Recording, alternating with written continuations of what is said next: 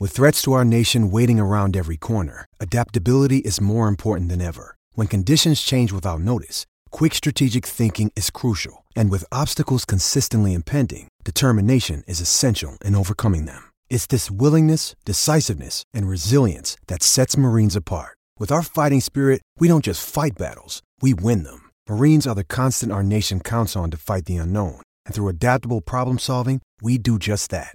Learn more at marines.com. Well, I've done it again. Uh, that was, of course, Maddie, uh, not Anna. Uh, didn't know that uh, Anna had left, but Maddie, great job. Uh, wonderful news bulletin, and we look forward to throwing to you correctly uh, as we head up to one o'clock. Sam Hargraves, Josh Jenkins with you. Just before we get to uh, under Thunder Racing, there's a text here from Ashley. How many more wins did Geelong need to beat the record for games won in a row? Everyone talked about the Melbourne winning streak last year, and no one is talking about the Geelong winning streak this time around. Well, their winning streak, JJ, currently sits at 16 Geelong. Melbourne's 16. yeah, Melbourne's went uh, 17 games, but the record is Geelong, uh, 1952 to 1953, round 12 to round 13. Over that period, um, they won 23 games. Wow. Wow. That uh, what's yeah. Does that even count? Well, officially, it does, yes. but you know what I mean in terms of comparing in the 18 team era. So that it would be the yeah, it would be the, the greatest streak in the uh, 18 team era. Well, Uh, Essendon, Essendon punched out a fair few, didn't they? Yeah, 20 ri- wins, 2000? round one 2000 to round 20 2000. That was a 20 win. And that was, of course, the, the Western Bulldogs under Plough that took uh, the perfect season away from them. Uh, It was with the flooding. Ga- it was a. Fl- Uh, It wasn't a flood. Plough doesn't like it? that. It was not a flood. We right. will talk. We can Shit. talk about that. Could have fooled me. Uh, hey, um, the third and final test of the South African series and the fifth and final test of the Australian Test summer uh, will start on January the 4th. Uh, it is the New Year test, now the pink test. Uh, it's a very special occasion on the sporting calendar and, and, a, and a pretty special way to start the year of sport. Uh, Bharat Sundaresan is an integral part uh, of our SEN test commentary team. He's been good enough to join us. Bharat, hello to you. Hello, guys. Happy New Year. Happy New Year to you. Uh, a lot happening in the build up to this in terms of selection for uh, Australia. We know now that Ashton Agar and Matt Renshaw came into the squad uh, as cover for Mitch Starc and Cam Green, who uh, suffered those digit injuries in the second test. Um, what are you led to believe will be the makeup of the Australian team? Yeah, I think it's still uh, there is a lot of intrigue around uh, what the final makeup of that 11 is going to look like, and uh, I think we'll find out a little more in the next few hours. Australia are just about to uh, arrive at the SCG and have their first full training session of the year, uh, and uh, I think you'll start getting hints about. Where, where what their thinking is and uh, where they're going because we still haven't really got a good look at the pitch either. Uh, and and from what we've heard, they're already looking at this as sort of not full full prong preparation, but semi preparation for the India tour. The, the SCG pitch this summer has had a, quite a bit of quite a bit in it for spinners. So maybe we'll see a little bit of that, which should open the door for Ashton Agar. I mean, there have been a few question marks about his first class numbers in the last two three years, but he does bring in that all round value. So some some intrigue going into today's training session and uh, in the next two days leading up to that day. Uh, Bharat, good afternoon. Uh, what about the other mob? Because I'll tell you, we were getting stuck in left, right, and centre into the West Indies and what they threw up.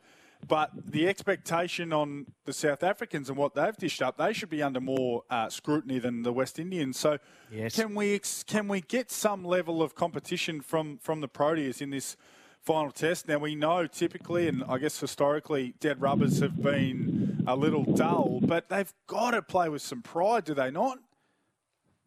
And pride is a word that uh, their captain used a lot after that uh, pretty disappointing defeat in, in, in Melbourne. Let's face it, the pitch was really, really flat, and uh, they had no business, uh, you know, getting bowled out so cheaply in both innings. Uh, and uh, I just, just literally 10 minutes ago, I just saw the South African batters get into an impromptu huddle, and all of them, at least the top order, seem to have gone right back into the net for, for another hit. So maybe the, the chat in the huddle was, you know what, we need to put our hand up and, uh, you know, get some pride back for the team because the bowlers, to an extent, have done their job, right? They came in with a lot of hype around them as well, but they haven't been helped by the batters. But you're absolutely right. I mean, the West Indies are supposed to be the weak point of the summer. Everybody is looking forward to this heavyweight battle, and uh, what we've seen so far uh, has not really matched up the hype or the build-up. It's always um, interested me and intrigued me. You know, you say that you saw the batters come together, and excuse me, that's really interesting because uh, what would they have been saying? Because you know, to me, batting it's a team sport, but I'm out there facing each ball as an individual. My job is to make runs. So, in a sense, you can say, uh, if I make runs, and do my job and everyone else does their job, we've done well. But what else goes into, I guess, a batting group or a batting lineup being able to be succeed, uh, six, having success as a group? Uh, no, I think it's just like, like you said. It, at the end of the day, it's about uh, your role out in the middle, uh, not leaving it for anyone else.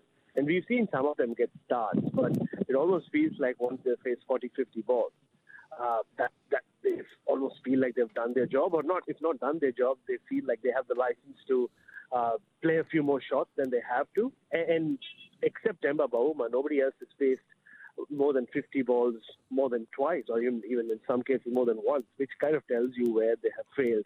Uh, so it's not only about the runs, but the fact that they've been bowled out in 60 overs, 70 overs, and barely even tested the Australian bowlers. In, in comparison to the West Indians, who they struggled from a bowling front, but they did take the Perth Test to the fifth day. They did have some batters who, uh, you know, put a price on their wicket, which is what has been the most disappointing. Like even with the running between the wickets, uh, and hopefully whatever was spoken in the huddle was just uh, to, you know, kind of uh, spend enough time out there in the middle so that when you walk into the dressing rooms, you can kind of look your bowlers in the eyes yeah. uh, and not have to put them through the grind where, you know, you put 150, 170 on the board mm. and they have to bail you out.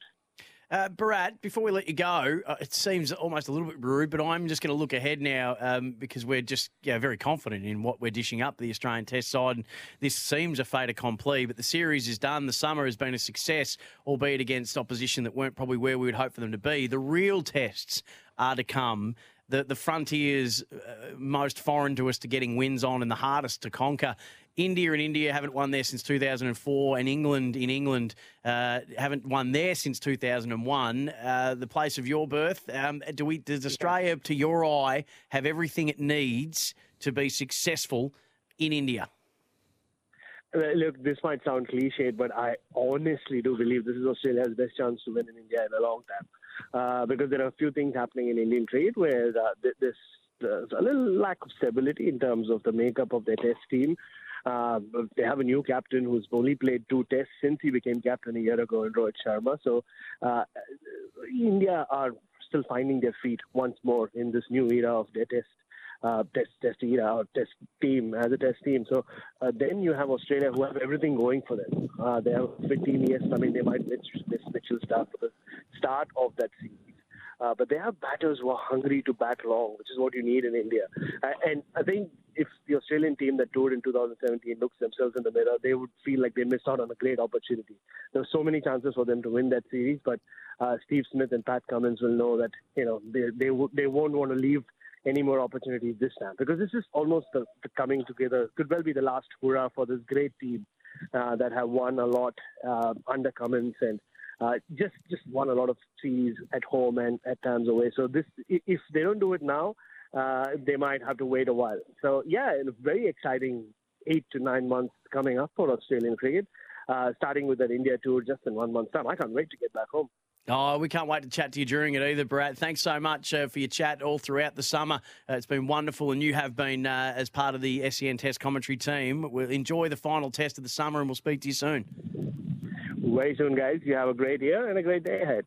Uh, Happy New Year to you too, Bharat Sundaresan, uh, integral part, and the best dressed man is the SEN Test cricket lineup, and you'll hear all the crew with Gerard Whateley and uh, uh, Dwayne Russell. The pipe was fantastic uh, oh, on the Boxing Day Test. I saw a bit of that. Yes, yes. brilliant. Uh, Chris Rogers, Damien Fleming, uh, the whole crew in Sydney. Yeah. Looking forward to that. You won't miss a ball of it uh, as it starts on uh, the 4th of January. Hey, when we come back, we've still got three teams and the AFL to do uh, the New Year's resolutions for. Sam Hargraves, Josh Jenkins with you. Was mornings, now afternoons on SEN.